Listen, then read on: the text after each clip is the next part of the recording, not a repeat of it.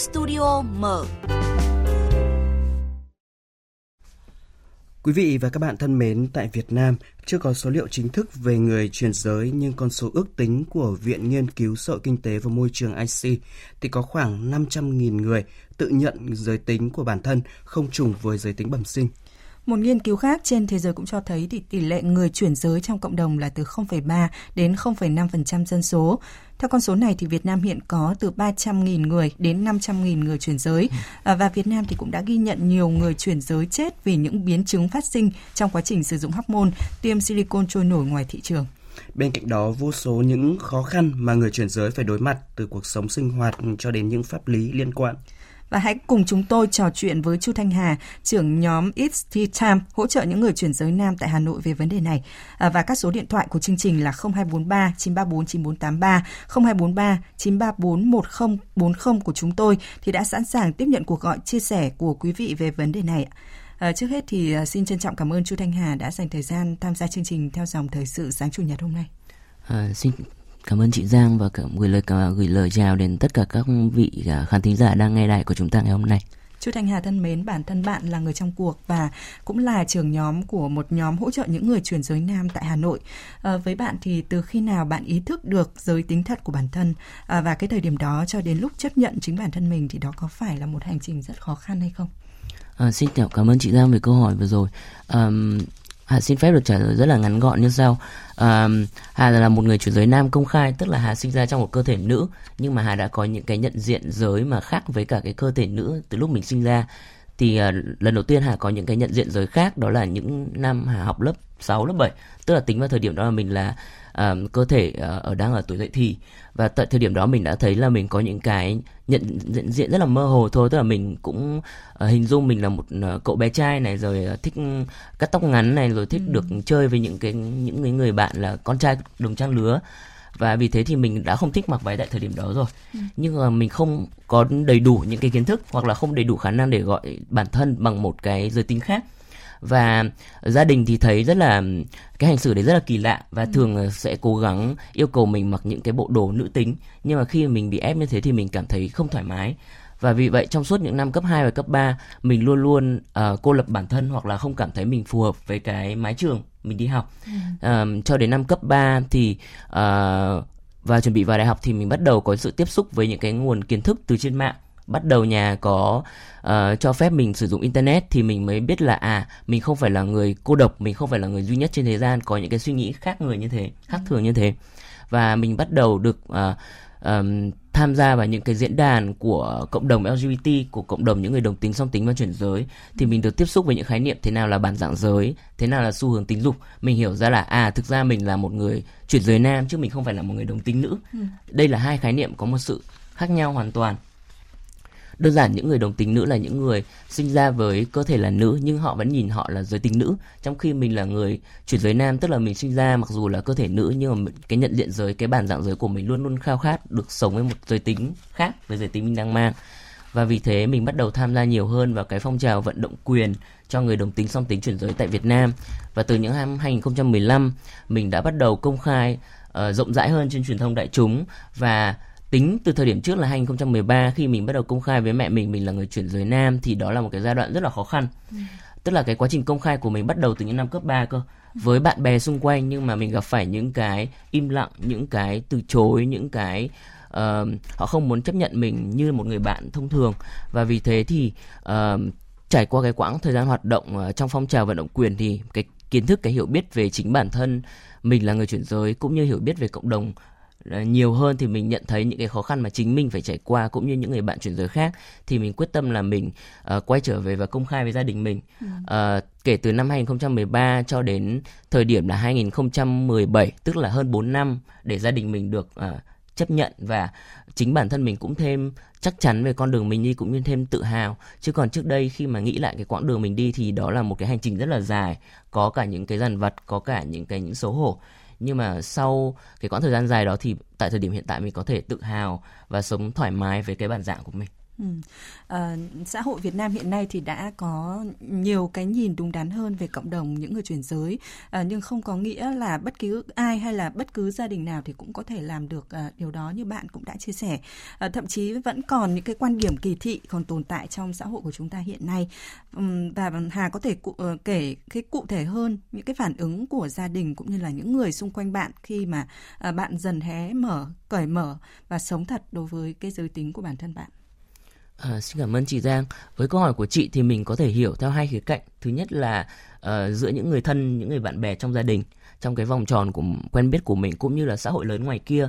Mình nói đơn cử cái việc mình là người chuyển giới nam ấy thì trước khi mà mình có những cái hình thức can thiệp uh, y học, ví dụ như là mình sử dụng hormone hay phẫu thuật uh, thì đó là vấn đề riêng tư không phải ai cũng biết. Thế nhưng mà trong cái ngoại diện mà chưa thực sự là thay đổi hết, mình uh, cách đây hai ba năm thì khi mà mình sử dụng nhà vệ sinh ấy có rất nhiều những cái ánh nhìn có rất nhiều những cái lời nói là khi mình sử dụng nhà vệ, vệ sinh nam thì họ đặt cho mình câu hỏi là tại sao một người trông như nữ lại vào đây làm gì?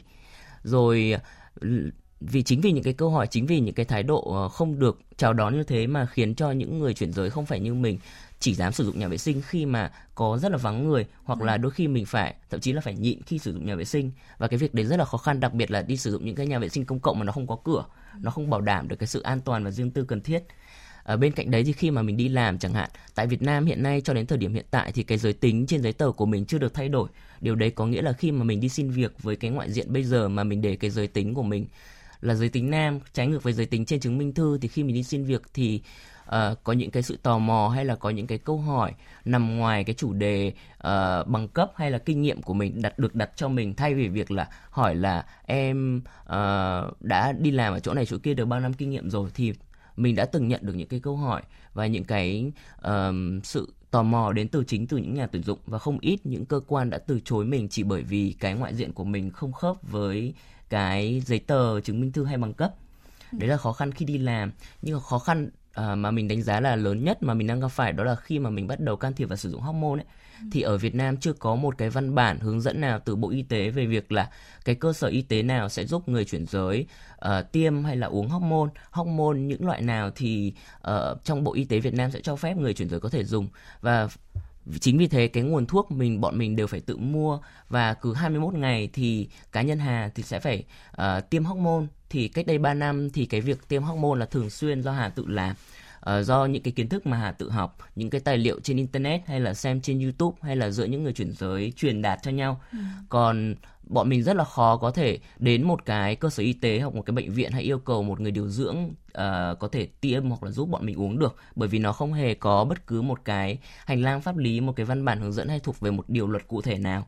Và vì thế thì cũng không ít những cái uh, hiệu ứng phản ứng phụ uh, từ việc tự tiêm hormone, tự uống hormone hay là uh, những cái sang uh, những cái phản ứng sau khi mà mình đã thực hiện can thiệp phẫu thuật uh, có thể là thực hiện can thiệp phẫu thuật chui tại Việt Nam hay là trở về từ Thái Lan mà không rất là ít. À, bạn có thể được hỗ trợ y tế trước trong sau phẫu thuật. Thì bên cạnh đó nó không chỉ là những cái dịch vụ chuyên biệt dành cho người chuyển giới mà cả những cái uh, bọn nhu cầu bọn mình được đi thăm khám tổng quát chăm sóc sức khỏe tổng quát thì cũng uh, đôi khi gặp phải khó khăn do việc là các vị y bác sĩ chưa có kiến thức về người chuyển giới chưa bao giờ gặp một người chuyển giới tại cơ sở y tế của họ. Thì tất cả những cái câu cái cái khó khăn đó những cái thách thức đó nó bắt nguồn từ việc là cái giới tính trên giấy tờ còn chưa được thay đổi và vì thế thì người chuyển giới dường như vẫn còn là vô hình trước pháp luật. Mặc dù từ ngày 24 tháng 11 năm 2015 thì Quốc hội đã thừa nhận cái quyền chuyển đổi giới tính tại Việt Nam nhưng uh, sẽ phải mất một một thời gian nữa để uh, cái điều 37 trở thành một bộ luật uh, có hiệu lực. À, như Hà vừa chia sẻ thì không phải là những năm trước đâu mà cho đến tận bây giờ thì bản thân bạn cũng như là những người chuyển giới vẫn gặp rất nhiều khó khăn do những rào cản về về mặt tâm lý đúng không ạ? Về những cái rào cản cả về pháp lý nữa. Và chuyển giới xong thì chưa phải đã xong. Những cái khó khăn trở ngại và cả những nỗi đau của họ sẽ tiếp tục xuất hiện. À, chúng ta cùng nghe những ý kiến chia sẻ sau đây đáng buồn nhất là có nhiều nhiều bạn anh chị đi trước đã tử vong do cái việc sử dụng thuốc sai sai cách này. À, hoặc là cái quá trình phẫu thuật các bạn ấy không diễn ra được như mong muốn. Nó giống như kiểu một canh bạc may mắn là em chỉ làm một lần là kết quả của em cả được ok. Nhiều bạn của em bạn ấy phẫu thuật một tháng hai tháng ba bốn năm tháng sau dịch nó vẫn còn bị chảy bên trong. Vết thương mổ thì bị nhiễm trùng. Họ luôn sống ở trong cái tình trạng là bị kỳ thị của xã hội khó khăn trong việc tìm việc làm và đời sống thì à, luôn gặp cái nhiều áp lực và sự bủa vây bao quanh luôn luôn đi theo cái việc mà suy nghĩ không biết mình là ai và mình sống thế nào. Gia đình hoàn toàn là phản đối phản đối phản đối về bản thân em là một người chuyển giới khác với cái giới tính mà bố mẹ sinh ra và khác với tất cả mọi người. Mà khanh mua hormone để mà khanh tiêm khanh cũng nhờ bạn đi qua sang thái lan mua hay là khanh đi qua thái lan khanh uh, chuyển giới khanh mua hormone bên đó về khanh khanh khanh xà và tất cả mọi người bây giờ chỉ có mua nhờ nhờ nhau mua truyền truyền, truyền nhau mua chứ không có một chỗ nào bán cụ thể hết À, vâng ạ, chúng ta vừa nghe một số ý kiến của những người đã chuyển giới ạ. À, với Hà thì Hà có đồng cảm với những cái tâm sự vừa rồi hay không? À, những cái chia sẻ của các anh chị và các bạn trong cộng đồng chuyển giới thì Hà không còn xa lạ. À, kể từ cách đây 2 năm khi mà Hà thành lập cái tổ chức cộng đồng để hỗ trợ các bạn thì dường như Hà càng gặp nhiều hơn những cái câu chuyện với những cái trải nghiệm đa dạng khác nhau. Ở cá nhân của mình thì mình vừa là một người làm công tác vận động cộng đồng, xây dựng cộng đồng à, thì chính Hà cũng gặp những cái khó khăn khi mà mình bàn tới câu chuyện về y tế. Hà cũng phải mất uh, gần 5 năm để được gia đình hoàn toàn chấp nhận và không không phải tất cả gia đình đều ủng hộ con cái nhưng mà Hà cũng đi đến cái thấu hiểu là Ờ, đó cũng là vấn đề mới đối với cha mẹ và xã hội và cần thời gian.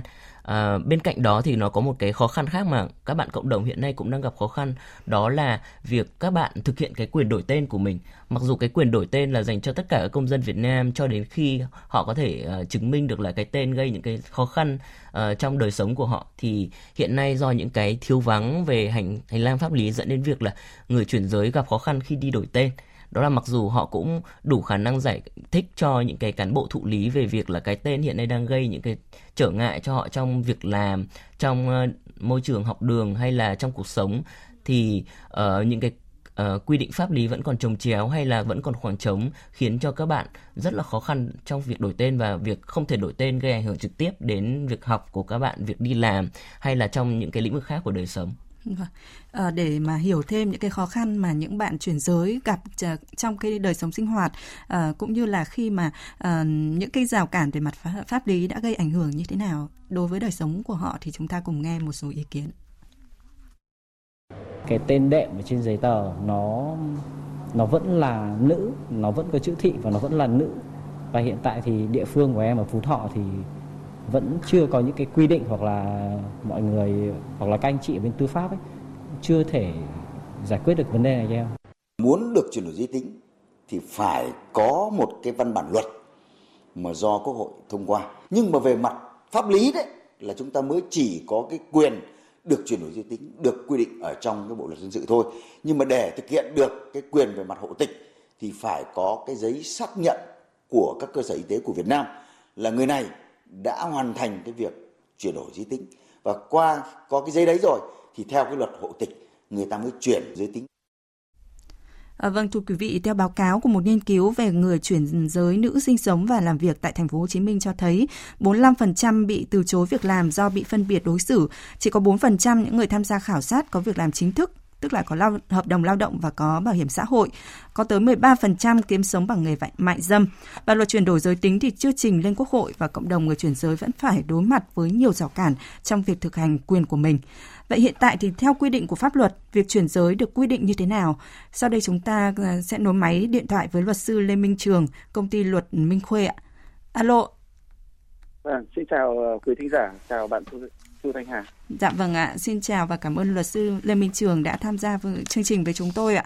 À, thưa luật sư, chúng ta đã nghe câu chuyện của à, bạn Chu Thanh Hà và cả nhiều người chuyển giới khác nữa trong chương trình hôm nay. Họ hiện gặp rất nhiều khó khăn trong quy định pháp lý. À, vậy hiện nay cái quy định của pháp luật Việt Nam về người chuyển giới được quy định cụ thể như thế nào thưa luật sư? Vâng, à, hiện nay hệ thống pháp luật Việt Nam thừa nhận cho phép việc chuyển đổi giới tính Cụ thể thì được quy định tại Điều 37 Bộ Luật Dân sự năm 2015. À, cụ thể thì cũng ngày như sau. Việc chuyển đổi giới tính được thực hiện theo quy định của pháp luật. Cá nhân đã chuyển đổi giới tính thì có quyền đăng ký à, lại à, hộ tịch. Ở đây thì chúng ta hiểu là họ tên giới tính thực của mình. Đồng thời tại điểm E điều 28 Bộ luật dân sự quy định cho phép là gì cá nhân đã chuyển đổi giới tính thì được phép thay đổi họ tên có nghĩa rằng là gì? Pháp luật có những cái hành lang pháp lý cụ thể à, cho phép người chuyển giới. Tuy nhiên là các cái văn bản dưới luật chúng ta thấy có nghị định số 88 năm 2008 của chính phủ quy định về việc hướng dẫn xác định lại giới tính. Sau đó thì được sửa đổi bởi nghị định 155 năm 2018 NDCP và mới nhất thì có văn bản hợp nhất số 01 Ờ, của Bộ Y tế năm 2019 hướng dẫn việc xác định lại giới tính. Chúng ta có thể thấy rằng là pháp luật Việt Nam chưa có quy định cụ thể rõ ràng về việc chuyển đổi giới tính. Cụ thể ở đây chúng ta có một cái ví dụ rất là dễ hiểu. Đó là gì? Hệ thống pháp luật Việt Nam chưa giải thích thế nào là chuyển đổi giới tính mà chỉ dừng lại ở các quy định về quyền và nghĩa vụ thay đổi hộ tịch cho người đã chuyển đổi giới tính. Như vậy, Ờ, cái định nghĩa người như thế nào thì được hiểu rằng là người đã chuyển đổi giới tính. Pháp luật Việt Nam cũng chưa có quy định rõ ràng. Chính vì vậy cho nên cái sự áp dụng quy định pháp luật nó không có sự đồng nhất từ trên xuống dưới. Tức là các cái cơ quan uh, chính quyền địa phương họ chưa có các văn bản áp dụng pháp luật để có thể thực thi các cái quyền nghĩa vụ cơ bản đã được quy định trong luật của người chuyển đổi giới tính. Dạ vâng, với những cái vướng mắc đang gặp phải như vậy thì thưa theo luật sư thì cần phải xây dựng pháp luật theo hướng nào để người chuyển giới có thể được thực hành quyền của mình một cách đầy đủ ạ? Vâng, dưới góc nhìn của cá nhân tôi thì ờ, con có khóc thì mẹ mới cho bú. Tức là người cộng đồng những người chuyển giới tính phải tìm cách nói ra cái tiếng nói của mình thông qua các cơ quan truyền thông báo đài, thông qua cộng đồng những người chuyển giới tính hoặc là thông qua các đại biểu quốc hội, thông qua tiếng nói của những người chuyển giới có ảnh hưởng trong đời sống xã hội tại những cái thời điểm thích hợp. Và thời gian qua thì rõ ràng báo đài đã có những cái nhận thức à, giúp cho người dân có những cái nhận thức thay đổi về cái góc nhìn và cái cách nhìn một cách chính xác về người chuyển giới. Và khi người chuyển giới nói được cái nỗi đau của mình thì chắc chắn sẽ được xem xét tức là sẽ được các cái cơ quan nhà nước cơ quan lập pháp cụ thể ở đây là quốc hội chính phủ các cái bộ ngành sẽ ưu tiên trong các cái chương trình nghị sự của mình nghĩa là những cái chính sách pháp luật của người chuyển giới sẽ được xây dựng và hoàn thiện trong một thời gian ngắn. Chúng ta đang nói đến cái vấn đề là vận động hành lang để xây dựng cái hệ thống pháp luật cho phù hợp đúng nghĩa và hợp pháp. Vấn đề này ở các cái nước phát triển thì nó diễn ra hết sức bình thường và hợp pháp. Còn ở Việt Nam thì rõ ràng là gì? Chúng ta phải thông qua các cái uh, công cụ truyền thông đặc biệt là báo đài truyền hình để chúng ta có những cái sự tác động đến chính sách của nhà nước để đưa các cái chương trình nghị sự lập pháp về người chuyển giới à, được cụ thể hóa ra trong cái thời gian tới và rõ ràng nó sẽ giúp giải quyết cái nỗi đau cho người chuyển giới. Dạ vâng. Dạ vâng, chúng ta vừa nghe luật sư Lê Minh Trường à, phân tích những cái à, rào cản về quy định pháp lý của pháp luật Việt Nam hiện nay về người chuyển giới. Chú Thanh Hà thân mến, à, từ thực tế trong cái quá trình hỗ trợ cộng đồng người chuyển giới nam ở Hà Nội thì bạn có câu hỏi nào muốn đặt cho luật sư Lê Minh Trường hay không ạ? À, lời đầu tiên xin gửi lời chào à, đến anh ạ. Và bên cạnh những cái gì anh vừa chia sẻ thì cũng rất là uh, đúng với cái quá trình vận động um, cũng như sự tham gia của người chuyển giới trong cái việc vận động cho dự thảo luật chuyển đổi giới tính. Hy vọng là sẽ sớm được trình quốc hội. À, bên cạnh những cái thảo luận mà chị Giang vừa đặt ra cho anh thì ở phía uh, góc độ là một tổ chức hỗ trợ cho các bạn chuyển giới uh, trong quá trình chuyển đổi các bạn ấy về mặt xã hội lẫn y tế thì uh, em muốn đặt um, cho anh một câu hỏi nó cũng là thắc mắc của không ít các bạn trong cộng đồng chuyển giới. Đó là trong uh, cộng đồng chuyển giới um, của bọn em tại khu vực Hà Nội thì đã có những bạn uh, là người chuyển giới hay chuyển đổi giới tính đã được đổi tên thành công. Và um, mặc dù chỉ là một số ít nhưng những cái lý do mà các bạn sử dụng khi mà đi đổi tên, đó là cái tên đấy gây khó khăn cho các bạn trong chính đời sống của các bạn. Và thậm chí có những bạn thì dẫn theo cả bố mẹ để chứng minh là những cái khó khăn đấy là những khó khăn có thật. Và cán bộ thụ lý khi mà họ đọc cái hồ sơ, khi họ gặp những con người thật, thì họ cảm thấy đây là một à, cái kiến nghị hợp lý và họ đồng ý cho các bạn chuyển giới đổi tên. Tuy nhiên thì đây chỉ là một trong những con số rất ít mà bọn em ghi nhận được. Thì không biết anh có một cái lời khuyên nào cho chính các bạn chuyển giới hiện nay đang thực hiện đang thực hành cái quyền đổi tên của mình để làm sao các bạn ấy có thể uh, giải bày hay các bạn có thể bày tỏ trình bày trong hồ sơ mà nó đúng tình đạt lý để có để các anh chị cán bộ thụ lý um, có thể tiếp nhận hồ sơ hoặc là có thể trợ giúp các bạn ấy được tốt hơn trong quá trình đổi tên không ạ? Bởi vì thực tế là các bạn ấy đang gặp quá nhiều khó khăn trong cái vấn đề này. Um, rất là mong anh có thể giải đáp cái câu hỏi vừa rồi của em. Vâng. Um, vấn đề của bạn quan tâm thì cũng là một cái vấn đề mà luật Minh Khuê nhận được khá nhiều câu hỏi và ở đây thì xin giải thích với các bạn như thế này.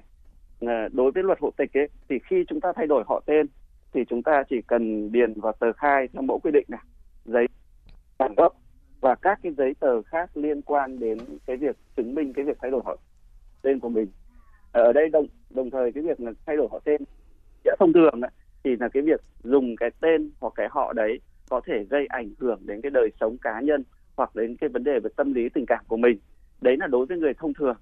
Đó. Hiện nay tất cả các bạn uh, chuyển giới thì họ đều đăng ký theo cái phương thức của một người thông thường. Có nghĩa rằng họ sẽ phải tìm một cái tên nó mang nghĩa là ừ, không phân biệt về mặt giới tính. À, con uh, cán bộ thụ lý ấy, thì người ta thường hướng đến những cái tên mà mang tính chất thay đổi. Ví dụ như chúng ta sẽ bỏ các từ văn từ thị mà thêm vào đó là những cái từ nó nó mang tính chất là gọi là là trung gian để căn cứ để thay đổi thông tin như người bình thường. Nhưng rõ ràng chúng ta nhìn vào hệ thống pháp luật thì chúng ta thấy rằng đây là quyền của chúng ta. Thay đổi họ tên của người chuyển đổi giới tính là quyền và các cơ quan nhà nước phải thực hiện việc thay đổi theo quy định của pháp luật. Như vậy, nếu như chúng ta là một người chuyển giới đến làm việc với cơ quan nhà nước và chúng ta nói rằng lý do tôi thay đổi họ tên là tôi là người chuyển giới và tôi căn cứ theo điều 28 cụ thể điểm E điều 28 Bộ luật dân sự năm 2015 để tiến hành thủ tục thay đổi giới tính thì chúng ta sẽ bị rào cản về mặt nhận thức của chính các cán bộ tư pháp đó. Vấn đề ở đây là nhận thức của cán bộ tư pháp đó, à, chứ không phải là vấn đề thuộc về cái lỗi của người chuyển giới. Vậy thì luật đã cho phép, đúng không ạ? Các văn bản nghị định hướng dẫn đã cho phép. Vậy thì anh phải thực hiện cái nghĩa vụ đối với tôi. Và đây là quyền của tôi và anh phải tôn trọng quyền của tôi. Nhưng rất nhiều người chuyển giới thì không dám nói ra tiếng nói của mình. Và họ phải tìm một cái cách à, như một người bình thường. Đó là gì? À, tác động à, luồn cuối hoặc là có một cái sự uh, thay đổi uh, về mặt câu từ mà theo quan điểm của cá nhân tôi đó là sự đánh cháo khái niệm và chúng ta phải cần thẳng thắn nhìn nhận vào vấn đề. Đó là gì? Luật cho phép tôi. Anh phải thực hiện vấn đề đó. Nếu anh không thực hiện vấn đề đó thì tôi sẽ thực hiện việc khiếu nại hoặc khiếu kiện hành vi hành chính vi phạm pháp luật của anh. Và khi chúng ta thực hiện cái quyền của mình thì buộc các cơ quan nhà nước phải thực hiện các cái vấn đề đã được luật pháp quy định. Dạ vâng ạ. không thể giải thích là không có văn bản pháp lý hướng dẫn thì anh không thực hiện quyền của tôi. Dạ vâng, xin trân trọng cảm ơn uh, luật sư Lê Minh Trường và hy vọng những thông tin vừa rồi thì sẽ giúp cho cộng đồng chuyển giới sẽ có nhiều cái thông tin hữu ích để có thể bảo vệ quyền và uh, lợi ích chính đáng của mình ạ. À, một lần nữa xin cảm ơn luật sư Lê Minh Trường cũng như là cảm ơn Chu Thanh Hà đã tham gia chương trình và chia sẻ với chúng tôi những câu chuyện chân thành. Thưa quý vị, câu chuyện với Chu Thanh Hà về người chuyển giới hôm nay thì chúng tôi mong muốn có một sự thấu hiểu hơn, tôn trọng hơn về họ. Cộng đồng những người chuyển giới họ đã, đang và sẽ vượt qua những rào cản về tâm lý, à, nhưng vẫn còn rất nhiều rào cản về mặt pháp lý khiến cho cái việc hòa nhập với cộng đồng của những người chuyển giới gặp không ít trở ngại. À, vì vậy chúng ta cần có một bộ luật để người chuyển giới ở Việt Nam được bảo vệ, được hỗ trợ và để không ai bị bỏ lại phía sau.